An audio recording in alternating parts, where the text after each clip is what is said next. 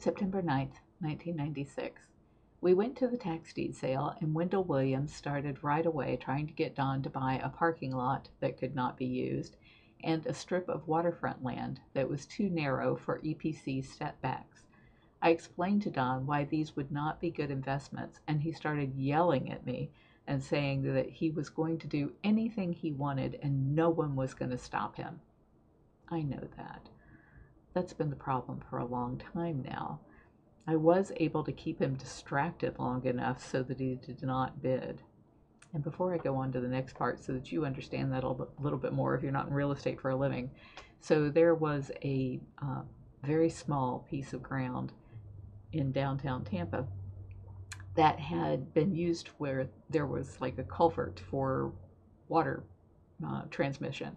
So what happens a lot of times is when they build a building or even a subdivision, what the developer will do is they'll take some piece of the property and they'll set it aside as a conservation easement. So like places that back up to a swamp, those um, are conservation easements.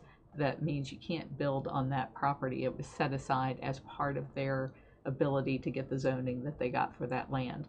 In some cases, they do it for stormwater runoff, which was the case with this very, very small piece of property.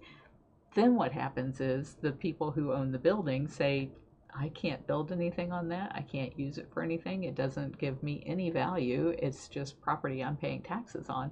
So they stop paying their taxes on it. And that's how it ends up going up for a tax deed sale. But just by virtue of owning that property, you can't do whatever you want to do to it if it's been set aside for something like that, which it had been. So that was why he couldn't use that. With the EPC setbacks, the Environmental Protection Commission says that you can't build anything within 50 feet of a waterway. So what Don was buying was a little strip of land that was like, I forget now, but it was less than 50 feet wide. So you couldn't put anything on it. You couldn't construct anything there. You could never make anything valuable out of it. You can't put a fence up and keep people from getting to the water, which was the kind of thing that Don loved to try and do. And he never won at it once, but he just kept doing stupid things like that.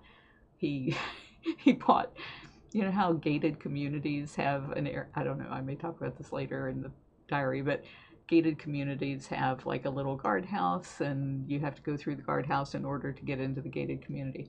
Well that was same thing with that developer. Once they sold all the houses they didn't want to pay taxes on that so they just stopped paying taxes on that piece. And don bought it and then put up a gate and was trying to charge people to get to and from their house you can't do that kind of stuff. But you couldn't tell him any different. And so that was why I was trying to keep him distracted long enough that he couldn't actually bid money on it. And another reason that it was really important to keep him from being misled by Wendell to buy these things is if you do like we did, bought a lot of property in five different counties around here, if you go to the courthouse and you say that you're going to bid a certain amount or you do bid a certain amount on a piece of property, you have until four o'clock that day to pay for it. And if you don't pay for it, then they have to go through the whole process of advertising and bringing it back up for sale. And there's a lot of expense and mostly hassle that is involved in that. And they will not let you bid again, ever. So I couldn't take a chance of Don screwing around out there and causing us to lose our ability to buy property because that's how we bought most of our property was at tax deed sales and foreclosure sales. So if he were to take away our ability to do business, they're not going to look at me and say, "Well, you can bid but not Don," because we're a married couple. So that was why it was really important not to let him try to cheat people or um, misuse the bidding process. So for the second part of this, after the sale, Don and I went to see his new divorce attorney, Gail Porter Esquire. Don has a deposition scheduled for today for his daughter, Linda Sanchez, in the case of Gladys Lewis Cross, in the case that Gladys Lewis Cross filed trying to get more money. They'd been divorced for six years, but now she had run out of money and wanted to come back and get more. It was the first time I had met Porter, and I thought he seemed like a down to earth sort of person.